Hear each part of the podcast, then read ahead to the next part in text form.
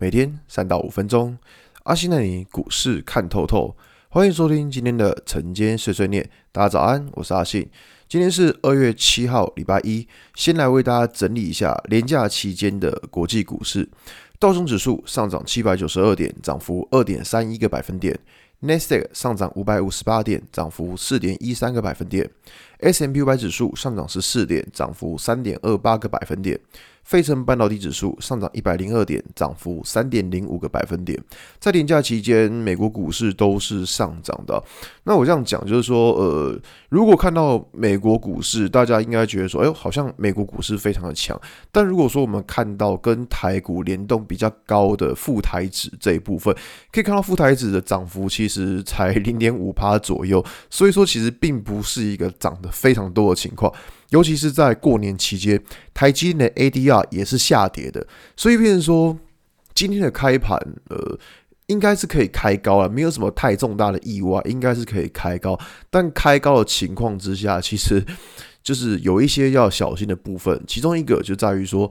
在过年之前呢、很多人会担心说：“哎呀，在过年期间，美国股市会崩盘，或者什么之类的。”所以说，变说，呃，很多人他们在过年前是没有留仓的。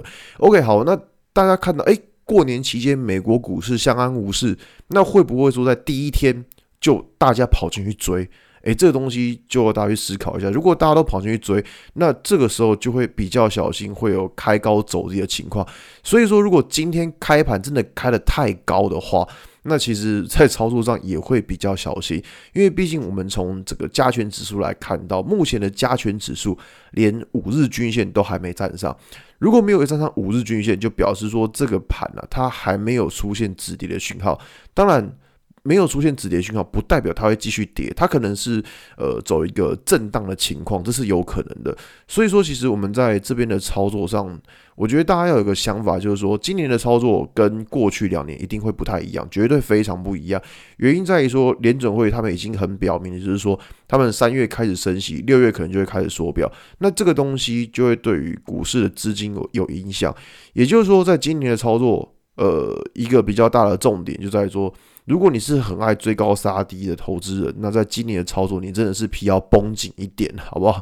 所以在最近的操作，第一个，我觉得大盘日线的部分一定要先站上五日均线，这个是必要的。那再来第二个部分，如果你想要个股它是能够走一个比较大的一个波段的话。五周的均线要能够站上，那我这样讲啊，五日均线要站上不是什么太难的事情，但是五周均线要站上，诶，这个就会比较有点挑战性。所以，变成说，其实，在最近几天，其实，呃，操作上当然还是可以操作。就像在之前过年有讲到，就是说我在过年前我自己会找一些股票来做留仓，这个大家都知道嘛。这个在不管是我 PP 文章或是在广播都跟大家讲。那只是说，在今天，如果你要去追的话，那当然第一个，我觉得族群效应很重要，因为今天是呃第一天的情况，一定会有市场上资金买盘去进场，所以说看到哪一个族群是比较集体在发动的，那他们开高走低的几率可能就会比较低。我觉得这个是在今天操作我会比较留意的情况。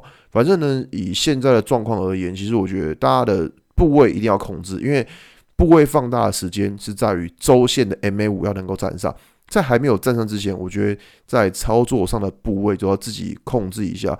总之，我觉得今年操作一个蛮重要就是纪律，纪律这东西是很重要，该砍就是要砍，那不要乱追，哎就不能追，你懂意思吗？所以今年的操作大概就这几个东西。